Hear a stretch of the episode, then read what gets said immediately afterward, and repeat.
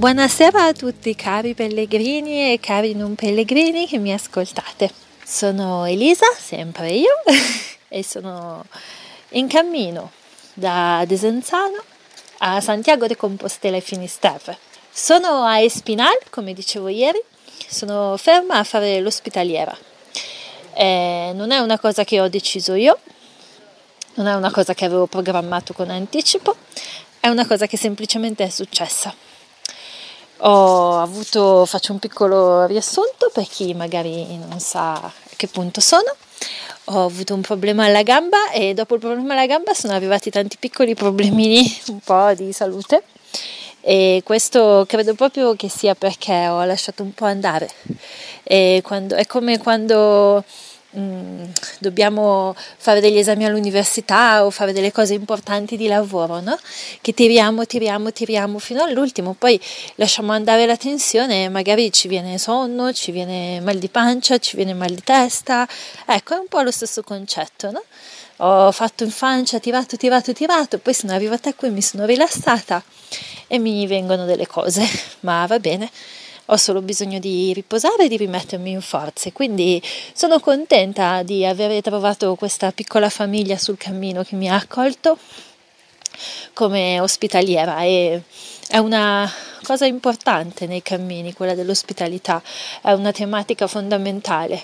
Tutti quelli che hanno fatto dei cammini hanno dei bellissimi ricordi da qualche parte di ospitalità, di accoglienza eh, l'ospitalità e l'accoglienza mh, mm, è una tematica da affrontare sul cammino francese, sui cammini in Spagna, sulla via francigena, ci sono tante realtà di belle ospitalità, accoglienti, in famiglia.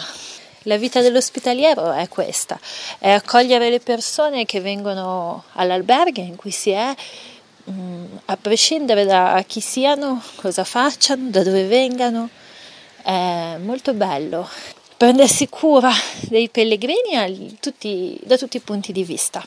L'albergo in cui sono si chiama Irugoyenea, Irugoyenea è una parola basca, non so che cosa voglia dire. Abbiamo persone che vengono da tutto il mondo e la sera ceniamo tutti insieme, condividiamo una cena italiana e, um, la vita dell'ospitaliero si tratta di svegliarsi al mattino, dare le colazioni ai pellegrini, pulire l'alberghe, riposarsi un po', riaprire l'alberghe e accogliere le persone che arrivano, registrarle, dargli il letto e dargli tutto ciò di cui hanno bisogno, che sia una birra, una bottiglia di vino, andare dal dottore piuttosto che ascoltarli. In realtà mm, hanno tanto bisogno di parlare e di essere ascoltati. In questo momento io sono un po' in una via di mezzo perché sono sia pellegrina sia ospitaliera, quindi sono un po' in una via di mezzo tra le due cose, però mh, mm, in questo momento ho deciso di dedicarmi un po' al cammino degli altri e questo mi fa molto bene anche alla mente perché ho passato tre mesi a pensare sempre al mio cammino, al mio cammino, alle mie tappe, a come affrontarle, a quanti chilometri farlo, a dove mangiare, a dove dormire e quindi a pensare molto al mio cammino e eh, pensare al cammino degli altri in questo momento mi aiuta a riposare la mente dal mio e a dare agli altri quello che ho, magari ho potuto, quello che posso dare a livello di supporto. Questa e I pellegrini arrivano qui dopo la prima tappa per la maggior parte perché quando non trovano a dormire a Roncisvalle, che è un albergo molto grosso, è la tappa dopo la prima tappa che si fa sul cammino francese. E pur essendo un albergo molto grosso è sempre pieno in questi giorni, quindi arrivano in questo albergo pensando di dormire lì dopo una tappa molto dura, ma non possono perché non c'è posto. E allora vengono qui. E sono molto stanchi e a volte demoralizzati perché la prima tappa del cammino francese è la più dura. E quindi anche se è all'inizio è interessante stare con loro.